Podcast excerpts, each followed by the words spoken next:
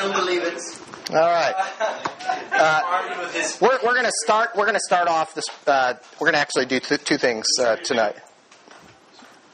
My thing is on. Yeah. There's a light. You tell me. Is it working? Um, we're going to do two things tonight. We'll take a break between. Hopefully, the second one will go a little bit shorter than the first. The first, we're going to look at the counting of the Omer. So, but uh, before we begin, I hereby join myself to the Master, Yeshua, the Messiah, the righteous one, who is the bread of life and the true light, the source of eternal salvation for all those who hear him.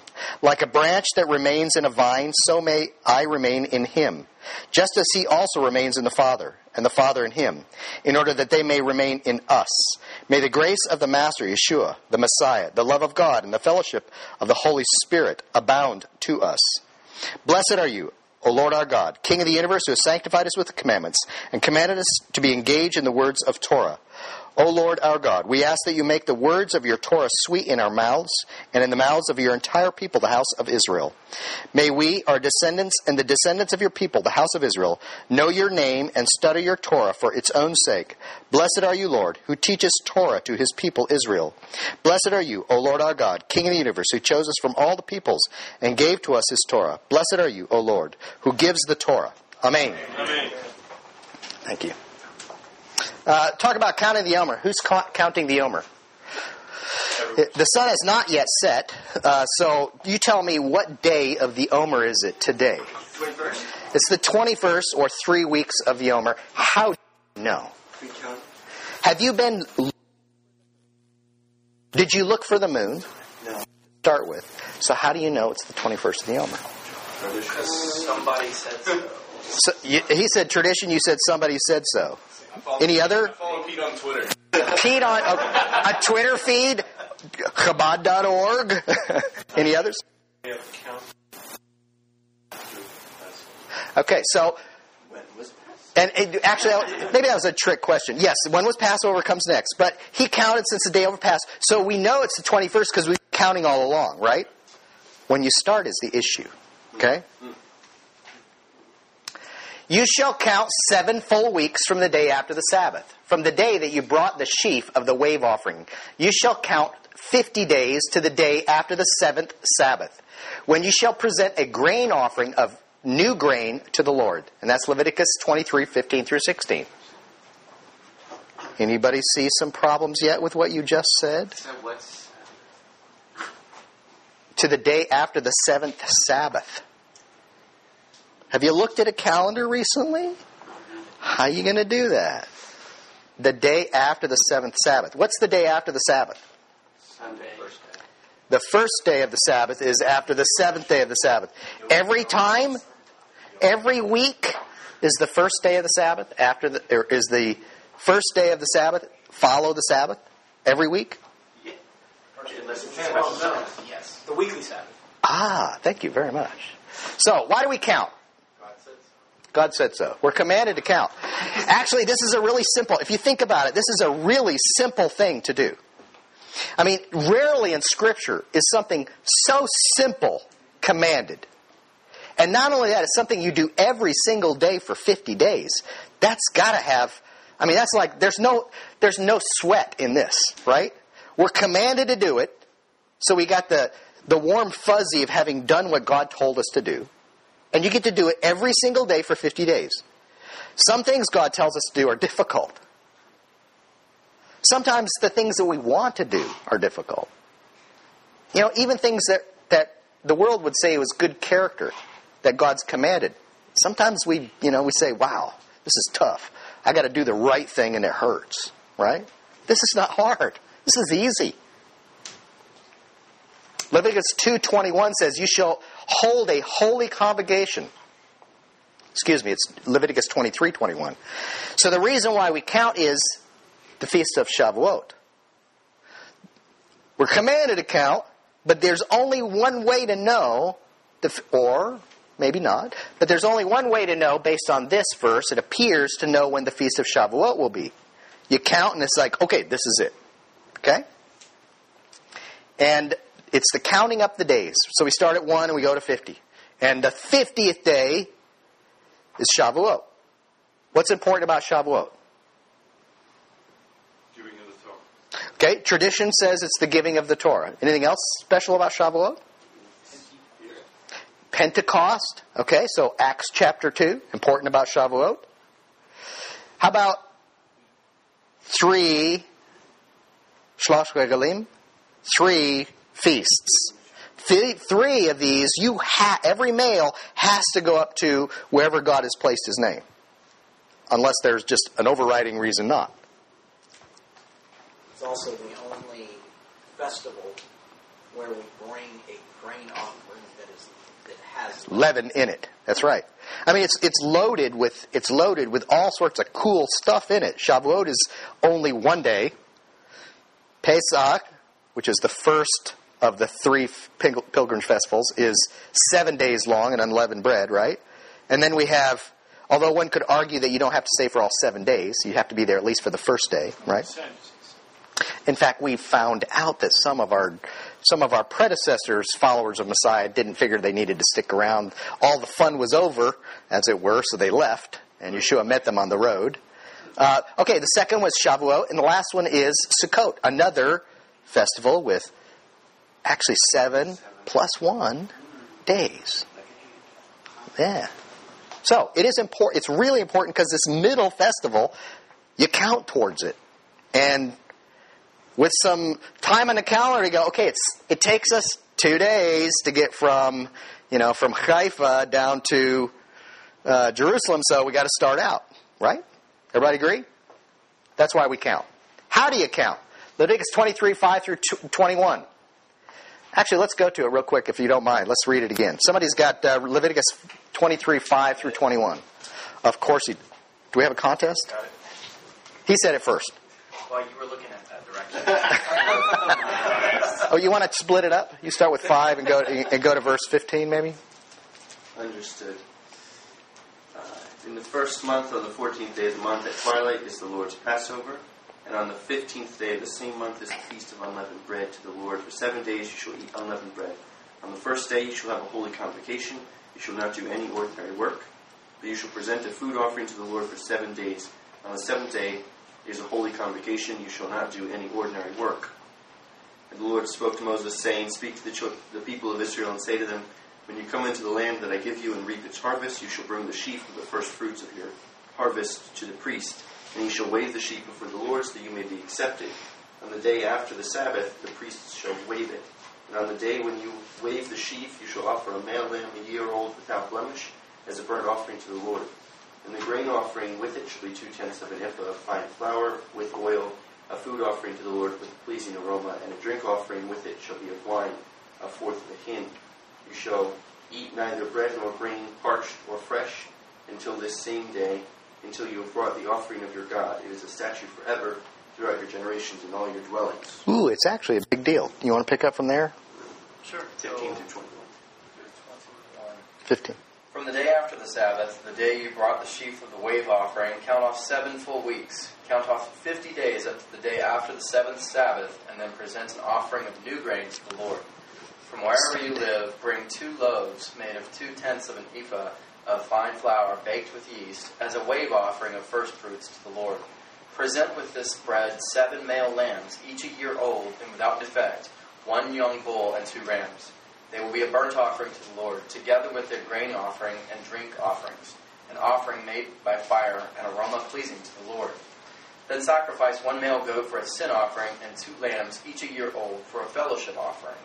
The priest is to wave the two lambs before the Lord as a wave offering, together with the bread of the firstfruits. They are a sacred offering to the Lord for the priest. On that same day, you are to proclaim a sacred assembly and do no regular work this is to be a lasting ordinance for the generations to come, wherever you live. This is a Brit Olam. This is like an eternal ordinance. This is not something that, well, you know, we're free to interpret. We're really not. I mean, this is like a really big deal. Pardon me? I count the omer in my heart. so, but okay, follow this with me. Let's just let's put aside anything that well, we can't put aside our biases. Let's attempt to at least look at it clear-eyed for a moment. After Passover, after the Sabbath, weigh the sheaf or of first fruits to start to count. Everybody agree? Count seven full weeks. or 50 days, to the day after the seventh Sabbath. Everybody agree? That's what we read in English. No, no. Is that what we read in English? It says the day after the seventh Sabbath. Okay? Everybody agree? So what's the day after the Sabbath again? Sunday. Wave two loaves of bread. That's the Shavuot, right? By the way, this is Acharei Mot. This week, you're reading Acharei Mot and Kiddush and Kiddush and uh, uh, uh, Kedoshim, and we're supposed to be reminded a little bit that you know when it comes to doing the offering thing, you know maybe we can get maybe we can slide a little bit with God, but when it comes to doing the offering thing, you better do it exactly right. Well, they're just choosing. A lot of people who are choosing not to do it at all for for caution so that they don't mess it up. But well, oh, well, let me let me let me encourage you that doing no offerings at all might be better than doing them wrong. Exactly. Or on the wrong day. It's an eternal command. It commences when entering the land the first time. By the way, if you went to Deuteronomy 16, you look, you're not going to see anything different. In fact, almost the same language with regard to it. Not as much detail, but almost exactly the same language. Nothing different. So you start at Passover. At Passover, right? It says you after the Passover is finished, you wave the the sheaf, but you're supposed to start all this when you get in the land. From then on, it's eternal. It's everlasting, okay? So while they were in the wilderness, they did not count the Omer for those 38 and a half years. Okay? No counting of the Omer for those 38 years. No circumcision. No circumcision either. Yeah. At least no circumcision of those who had not been circumcised. Eighth day circumcision certainly was going on. So, the English Peshat, the plain reading in English makes it fairly clear that the count begins on a Sunday and ends on a Sunday. Pentecost Sunday. This is not hard. It's perfect. It fits perfect. Because after all, Sunday is the most important day. Everybody. Everybody knows this. Let me ask you this Acts chapter 2, did it take place on a Sunday?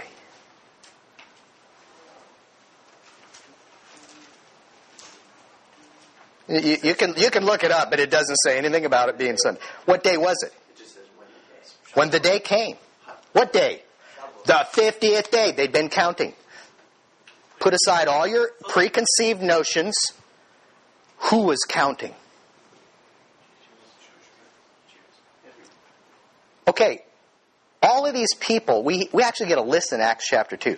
Cappadocia and uh, Crete and Galatia and, yeah. Why are, we, why are we listing these places? What's the point being made? No, no, not, these are not Gentiles, these are Jews. They came up for the feast. They came up for the feast. That, not only did they come, these are especially pious people because not only did they come for the feast, they came when they didn't have to because they came from outside Israel. That's the point that Luke is trying to make for us in Acts. These, these are especially devout people that are being listed. It doesn't mean everybody is in that group, but that's what he lists for a reason. This is a big deal. And what happens on that day? Who? You know, it's a mighty rushing wind, and uh, Peter stands up, and, and uh, it says 3,000 are added to that day, on that day. What picture do we have from that? And Joseph brought it up earlier. We have this picture of the giving of the Torah. What day was the giving of the Torah? Do you know? Was it a Sunday? 50 days from when we 50 days from when we left. Wait a minute. Now, traditionally, they say the Torah was given on Shavuot. Do we have any proof of this? Acts chapter 2 is actually pretty good proof of it. Ironically, also say that God gave the ten words in all the known languages of the earth at that time. That's right. How do we know if that is legend or fact? Acts chapter. Acts chapter two. Sort of confirms that that's probably how it happened. Pretty cool. So, what day of the week do you think that Definitely. we actually know when they arrived? We know when they arrived. It tells us when they arrived at Sinai. We, we, you can go through and you can look at the march across the Sinai, and it says when they arrived in Sinai. And what day do you think that it was? We can give or take a few days, but only few. So it's pretty tight. That's why tradition says that the Torah was given not on a Sunday, but on a Shabbat. So, is it so easy? Maybe it's not so easy. But you don't have to you don't just have to trust those those rascally rabbis. I mean, there may be a conspiracy. Well, there may be a conspiracy. They like they don't like the idea that maybe this is a connection to Christianity, the enemy. So let's obscure the Sunday part. Let's yeah, wascally rabbis. Let's obscure the Sunday. Maybe there's a conspiracy. The English says Shavuot is not a date. There's no date. 14th of Nisan, 15th of Nisan, 1st of Tishri, 15th of Tishri, 10th of Tishri. These are dates. So it's like Thanksgiving. Exactly. Well, these are even more than that. These are actually dates. Shavuot doesn't have a date listed. So more proof for the English Peshat to say, well, no, it's it's it's on it's on a Sunday because the Sunday changes. It's not on the same date every year. So the English Peshat says all we need to know is when, to, when the new barley is literally waved and start counting. Which is why some wascally Karaites have started a, and promoted the idea that we, the rabbis, are no longer waving the barley, so we'll do it for them. What's the problem? What's the, what's the whole issue with the waving of the barley? Tell me. Am I allowed to eat any fruit in the land until the barley is waved no. for that harvest? No.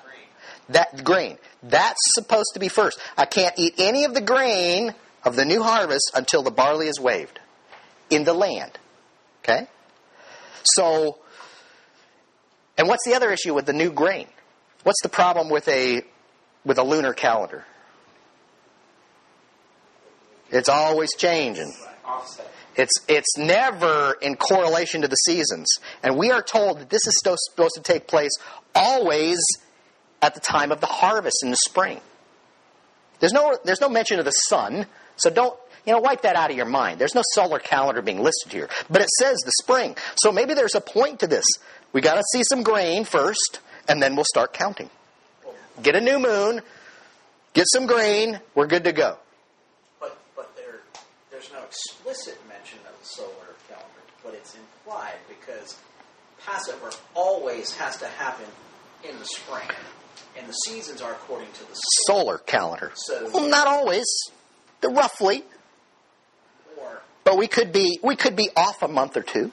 Would you agree? You could be off a month ish. Yeah, yeah. As it turns out, we often are. so what's the problem? The problem is the Hebrew Sabbaths can mean a weekly Sabbath, a Sabbath of a feast day, or a week of days. The Hebrew word is ambiguous. It doesn't mean weekly Sabbath every time it says it. You can go through, you can look it up. It doesn't always mean that. So, did God not put it clearly in there so that we would know? In the English, it seems He did. But in the Hebrew, it doesn't. Except for the weekly habit, Sabbath, all holy days in Leviticus 23 are on a date. All of them. And I believe even Shavuot is on a date. Look at them. They're all there. There's a date. So why not give us the date for Shavuot? Because you don't need the date. I mean, you can have the date, but it doesn't matter. It's always going to be on the same date. I got to prove it to you, though. Who decides the new moon? There's supposed to be a space. And if the barley is ripe, who decides that? Who gets to decide that? Does some Karaites get to decide that? Well, they're Jews too. Maybe they do, if there's enough of them but there's not. So all Israel is doing it one way, and then there's a small group that's doing it a different way. This is not a new thing. That was what's going on in the first century. All Israel was doing it one way, and there was a small little group doing it a different way. Actually, two small groups doing it a different way. Which group do you think was in charge? The little group? Yes. That's what the Karaites say. They say, oh, the little group was in charge. The Sadducees, they were in charge because they were the priests. There's only one problem with that argument. The Sanhedrin was not Sadducee. It was mixed, but it was predominantly Pharisee. And you think they would have gone along with that? Well, if they had gone along with that, why then were the Essenes so bent out of shape over the calendar? Because that's the other group, the little small group that didn't follow the Pharisee calendar. They're all bent out of shape. They're so bent out of shape, they leave. We want nothing to do with y'all. We're setting up our own system because y'all got it all wrong. What's all Israel doing? The rest of Israel is keeping the same day. What day is it? And by the way, when I say all Israel, I'm talking about Yeshua and his disciples as well. Because what day did they show up in Jerusalem in Acts chapter 2? On the right day. Whatever it was, it's the same day. Right? So are they like are they like the weirdos? No, no, we're going to do this right. Y'all can say when it is, but we're going to do it right. Right? No. They're going to follow what everybody else is doing because otherwise, what's the point? He didn't give the command, by the way, if you look these up, you will find that these commands in Leviticus 23 are not given to you as individuals. I'm sorry, it's just not. Hebrew, it's plural. You do not have the right to take the commands of God and say, this applies to me and I can interpret it any way I want. Paul told us in 1 Timothy, that's an abomination. Scripture is not given for personal interpretation. It's for the group. It's for the community. And it's plural. The counting is a plural command. Is it ever right for every man to do what's right in his own eyes? I've heard that. It's never right. I'll decide. You show me what's, you show me the options, and I'll look at the, I'll read the scripture, and then the Holy Spirit will tell me what I should do. I'm not saying that that's a wrong approach. I'm just saying, should that be the default every time we open the Bible? Here's the power of the calendar. In the first century, the Boethusians and the Essenes did not agree with traditional counting. The Boethusians, anybody know where they came from? Boethus. Boethus, which actually is not a Hebrew name. It's a big hint here. he was, him and Zadok were two disciples. Antigonus of Soko, which actually he was a, he was, he may or may not have been Jewish as well, by birth, right? Uh, he had two disciples, Zadok and Boethus. About the time of the translation of Septuagint, hold that thought. About the time of the translation of the Septuagint from Hebrew into Greek, he had two disciples, and he taught his disciples that you should serve God without view of a reward. And from that, they taught that there was no resurrection from the dead. And they liked the literal reading of everything which is good. I like literal reading too. But they, they liked literal reading and said, listen, unless God had clarified it for us, it must have meant the weekly Sabbath. Sadducees were the followers of Zadok. If you like the Sadducees, then you're in bad company. in Hebrew, Zadok. That's why. That's why we get Sadducees. Yeah, that's where we get. That's where we get the word Sadducees. Yeah, Sadducees is the Greek uh, what do they call it? Trans, yeah, not translation, uh, transliteration of, of Zadok, yeah. Antigonus is mentioned in here. It is. And actually, I like what he says. Oh, yeah. Um, you just don't want to take it out of account. No. In the gospel accounts, the Boethusians are likely the Herodians. And if you read about the Herodians, just go to look up sometime at Concord's, look up Herodians. These are not good guys. These are corrupt. They're corrupt.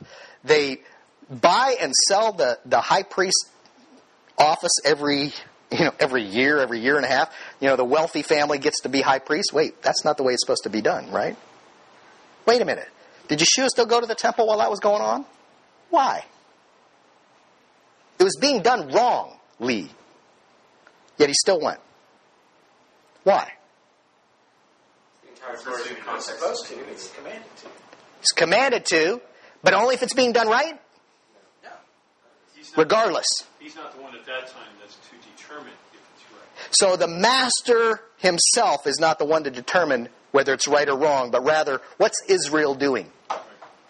I'm gonna promise. I promise you, just like Passover and every other feast, you can go through the Book of John. You can look up all the feasts that he's attending, even the feasts that are that are supposedly non-biblical, like Hanukkah. And what's he doing? He's going to the temple when everybody else is. even though the temple priesthood is corrupt.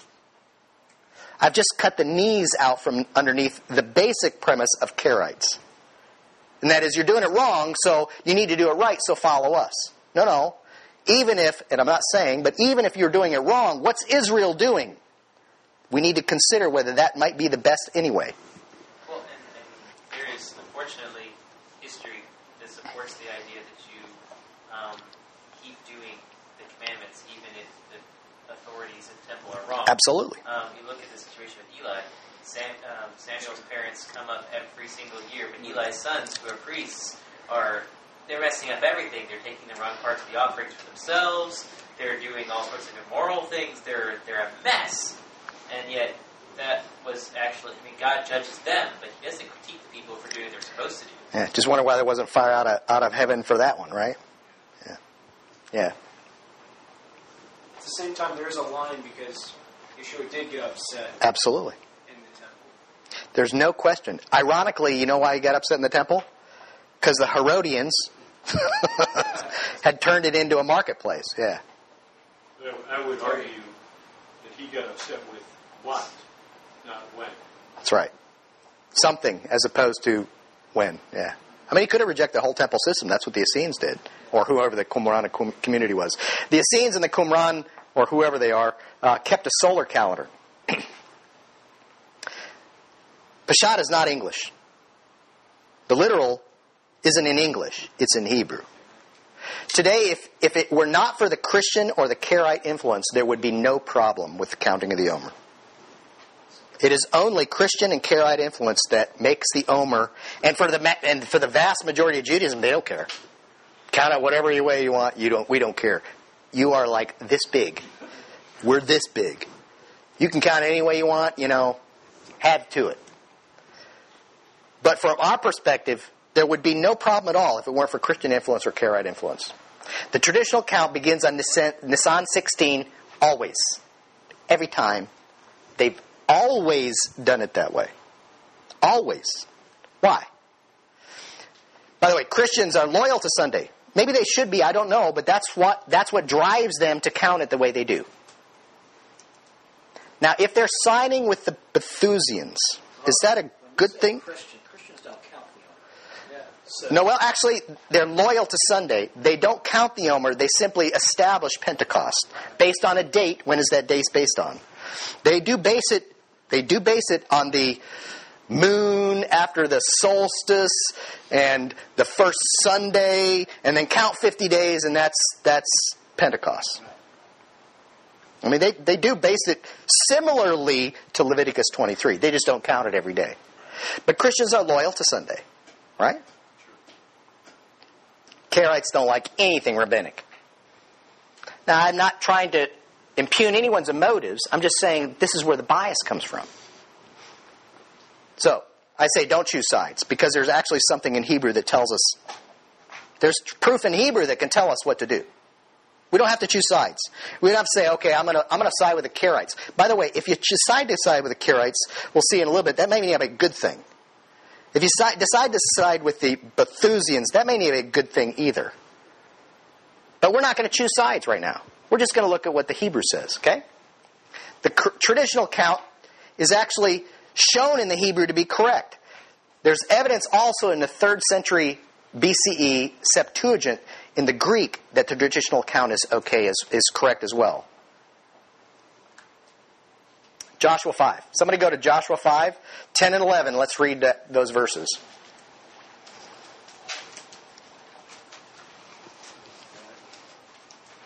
Please. While the people of Israel were encamped at Gilgal, they kept the Passover on the 14th day of the month in the evening on the plains of Jericho. And the day after the Passover, on that very day, they ate of the produce of the land, unleavened cakes, and parched grain. And the manna ceased the day after they ate of the produce of the land, and there was no longer manna for the people of Israel. But they ate of the fruit of the land of Canaan that year. Somebody read for me Leviticus 23 14.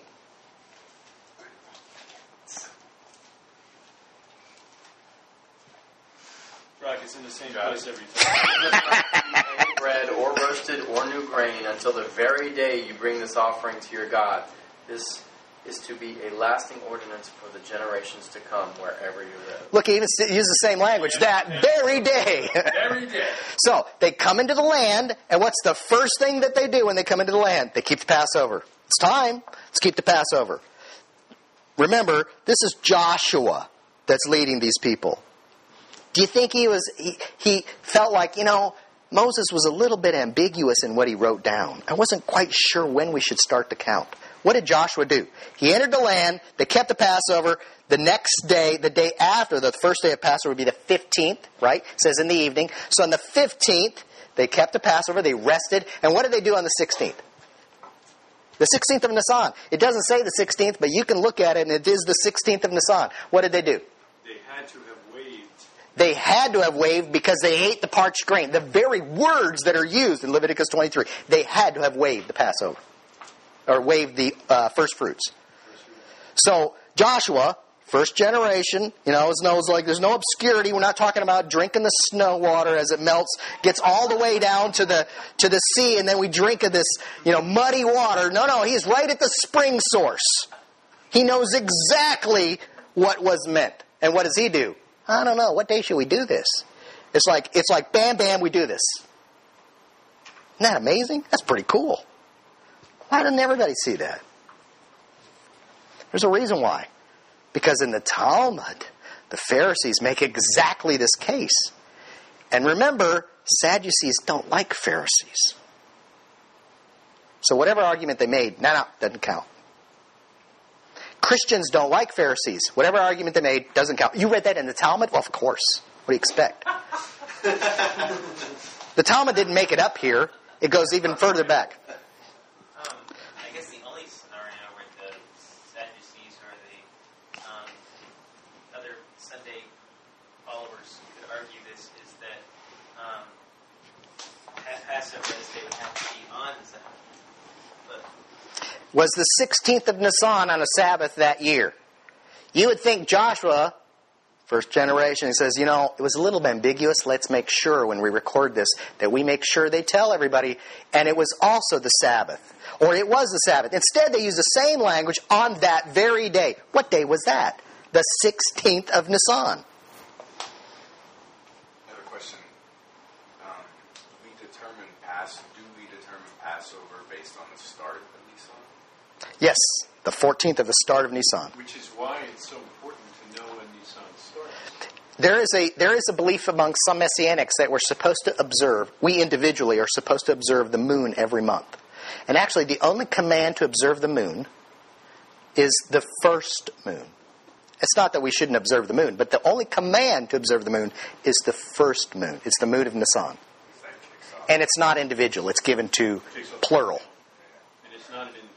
It is not an individual command. You can do it, but it's not an individual command. It's Israel's job. It's not individual's job. Tradition was that they did That's right. declare the new moon every month. They did absolutely because they were keeping track. That's right. Tradition followed. They com- they kept it every month. Plus, you have another major feast that falls on the first day. Absolutely, and you got to know about it ahead of time. So because Nisan is started by the month, it has to be the 16th. Has to be. I mean, we could argue that it has to be. Can't even argue it. Has to be. There's other reasons too. The Septuagint translators, who are these guys? There's 70 or 72 guys that were, tradition says, were uh, tasked. They didn't want to do it. They were forced to do it by Ptolemy in Egypt to translate the Hebrew scriptures into Greek. They took some from each of the 12 tribes. These are not Pharisees. They were Pharisees at the time, or early Pharisees at the time. These are not Pharisees. These are, these are a group of elders from Israel. How did they translate this? They actually translated it to remove all ambiguity. They made it clear in the Septuagint how it should be counted. Uh, when was it transla- When was the Septuagint translated? About the time of who was the uh, uh, who was the who was the there was before Zugot. Who was the main guy? Antigonus of Socho. Was about the same time of the translation of the Septuagint. Hmm, that's interesting. Even if not authoritative, the Septuagint reveals how pre rabbinic, now I put that in quotes for a reason, pre rabbinic Judaism, because there's some people believe there's a conspiracy, so we'll give them at least some leeway. Okay, maybe there is. But, is But the Septuagint before, predates it, so you can't be going, well, that's the rabbinic thing, and Akiva did all that. No, Akiva didn't do this. The Septuagint, not only that, the Septuagint is what's quoted in the Apostolic Scriptures. This is the favorite Bible of Christians in the, in the second and third century of the Common Era. They used the Septuagint. They all spoke Greek. They read the Septuagint. Oh yeah, this is not a this is not a book friendly to Judaism. How does it count it? It makes it clear. The weeks in Greek. The Septuagint uses two words for week. If this gets too technical, just roll your eyes back and I'll I'll see you nod off, yeah. That is a seven day period. Not necessarily beginning at one day and ending another, just week, seven day period, okay? The Greek world, and the Roman world as well, used, everybody tried something different. Eight days, we'll try eight, we'll try five. Seven kept coming back, okay? Sabbaton is used 120 times for the word Sabbath, okay? Or Shabbat in Hebrew. It looks like Shabbat. It actually is a transliteration. Yeah. And in the apostolic scriptures, it's the only word used. By the time of the first century, the Common Era, Greek had completely accepted the Hebrew version of the week and called it Sabbaton. Anybody know any Romance languages? We got we got same words coming all the way through. Exactly. So how'd that happen? The Jewish influence is so powerful with regard to Shabbat that the whole world recognized a week in reference to this word, Sabbaton. Another one is, pronounce it for me in Greek, Hermodos. Herdemus. Is that beta supposed to be in a row? Huh? Your second letter there? I just I just copy and paste, man. but it doesn't match. Ah, I just patch. I just copy and paste, man. Who knows? I actually, it is the word. I promise. It's all Greek to me. Ah, I was going to say It's all Greek to me too. It's used 17 times. 17 times in the in the Tanakh or in the Septuagint. It's used this word. Guess what? Nine of the 17 times is in describing this count. God bless you. So, in other words, it's not used in the Septuagint much. They could have used Sabbaton. They used Sabbaton a lot. Why didn't they use it here? When they describe this count, they make it clear. We're not talking about Sabbaths, we're talking about a week. So what do they do? Here it is in Septuagint, uh, Deuteronomy 23 again. In the first month, on the 14th day of the month, in the middle of the time approaching evening, I love that, because that's actually between the evenings is not at evening time, it's between the peak of the sun and the set of the sun. At 3 in the afternoon on our normal clocks, right? Is a Pascha to the Lord. And on the 15th day of the same month is the feast of unleavened bread to the Lord. Seven days you shall eat unleavened things, and the first day shall be a designated holy one to you. You shall not do any work of service. What's the first day? What is that day? It is the Sabbath. But what is why did they say first day there? What is that first day? First day of unleavened bread. It's the first day of unleavened bread, the 15th of Nisan. Okay? Notice they use the word, they use first day. By the way, that's exactly what it says in Greek, first day. Okay? And the Lord spoke to Moses, I like that, saying, Speak to the sons of Israel, you shall say to them, When you enter the land that I give you, and you reap its harvest, you shall also bring a sheaf as the first fruits of your harvest to the priest. And he shall raise it up, the sheaf before the Lord, acceptable for you, on the day after the first. What day is that now? The 16th. It doesn't say the day after the Sabbath there in Greek. It says the day after the first. In Hebrew, it says the day after Shabbat. Here it says the day after the first. So the only way for them to spin this was make it Monday.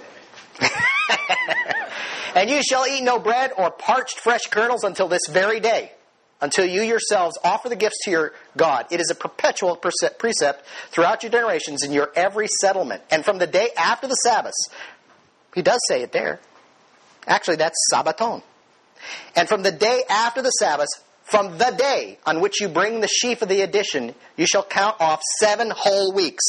You read seven complete weeks in your version? That's good. You shall count until the day after the last week. What does it say in your English Bibles there? until the day after the Sabbath, which confuses a lot of people because they're reading it in English going, that's always a Sunday, right? Sabbaths. Remember? If I'm counting, even if I can start, okay, if I can start here, it seems like I always have to end up on Sunday, the day after the Sabbaths. Seven complete Sabbaths, the day after that last one, is a Sunday, always, right? But it couldn't always be 50 days either. Anyway, some people have trouble with math. 50 days is why it says it there. It ought to be clear now. We're not just counting. When is it? If we've got good, if we've got Good Friday, we've got problems. okay, that's true. That's true. I give you that one. uh, your your Greek before was correct. Your English transliteration was inky. Ah. I'll fix it. Hebdome. Hev. Heb. Heb. Or if you transliterate it, hep. What's a heptagon? Seven. Very good. Actually. Actually, that's I took it right out of Logos. Yeah, I'll look at it. Logos. Uh, yeah. Accordance, man. Actually, that's what I should have done, but I don't have the Septuagint in Accordance. I have the English version of Septuagint, but I don't have the Greek version of the Septuagint. I got to get both. Anyway, yes. And you shall present a new sacrifice to the Lord. So, the exegetical conclusion. Exegetical conclusion is the ambiguity of Leviticus 23's use of the word Sabbath is erased when you look at what Joshua says in Hebrew. What Joshua did, it's like that ought to make a slam dunk, right? The Septuagint shows a pre rabbinic view that agrees with the traditional count, thereby erasing the notion that there's a conspiracy to conceal the resurrection. Jews don't like Sunday, so let's wipe it out. There is no Sunday on the, on the Jewish calendar. Now I'm telling you to choose sides. Here's why. You can choose to align with the minorities of the first century, the Boethusians and the Essenes, and modern Christians and Karaites. Are any of these people friendly to Jews?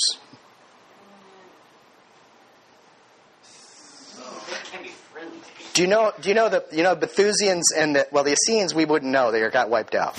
The Boethusians. Do you know what they're called? They're called uh, uh, what do you call it? Informers. Why were they informers? They were spies for Rome. Because they because they they didn't like the fact that everybody wanted to be religious and they'd lost the temple, so they went around informing on everybody else. We had we had people all over Israel dying because of these people. Or you can choose to align with Israel. The woman said to him, Sir, I perceive that you are a prophet. Our fathers, that is, Samaritans, worshipped on this mountain, Mount Gerizim. But you say that in Jerusalem is the place where people ought to worship. Yeshua said to her, Woman, woman, believe me, the hour is coming because of the destruction when neither on this mountain nor in Jerusalem will you worship the Father. You will worship what you worship what you do not know. We worship what we know, for salvation is from the Jews. Comments? Questions? I think that if we uh, if we simply read it as seven sevens, we end up consistent with the Septuagint. We do. The Master, the Pharisees, and all Israel, instead of throwing that word Sabbath in there, because Sabbath really comes from the seventh. Seventh day, yeah. So they're counting seven sevens. Seven by seven is forty-nine, and on the next day, you do your deal. Fifty, 50, and it works. In um, more, more modern Hebrew, You pass these out, uh, yeah. maybe it's biblical as well. Um, days of the week is a re- reference to um, the first, first day of the Sabbath. Right. Right. That's how it says it in the Siddur, too. Yeah. First day of the Sabbath, second day. In, in, in the Gospels, interestingly enough, in the Gospels, every time it says the first day of the week, what day is the first day of the week? It's the first day of the week now. Is it not a trick question? It's a Sunday, right? So that's where everybody gets. Well, when was the resurrection? Was it the, was it the first day of the week? Actually, that's not what it says in, in Greek. It says, and it was the first of weeks, plural. Sabbaton, plural. Now, having said that, the plural could mean groups because it's seven days, or it could mean that it's part of the counting of the Omer. That? That would be fair. Cool. Wait, it doesn't do my math though. Yeah, I. I just So are you are you uh, are you saying the blessing each evening when you count the Omer? Yes. You make this a habit with your family. Yes. It happens to be around that time It, every night. in the Siddur, it's immediately before the bedtime Shema, so it's it's a good time to do it. And so, because the sun has set, in honor of our Master, and in honor of his instruction in the Torah, let's say the blessing, if you would. Please, uh, blessed are you, Adonai, Adonai our God, King of the universe, who has sanctified us with his commandments and has commanded us regarding the counting of the Omer. Today is 22 days, which are three weeks and one day of the Omer.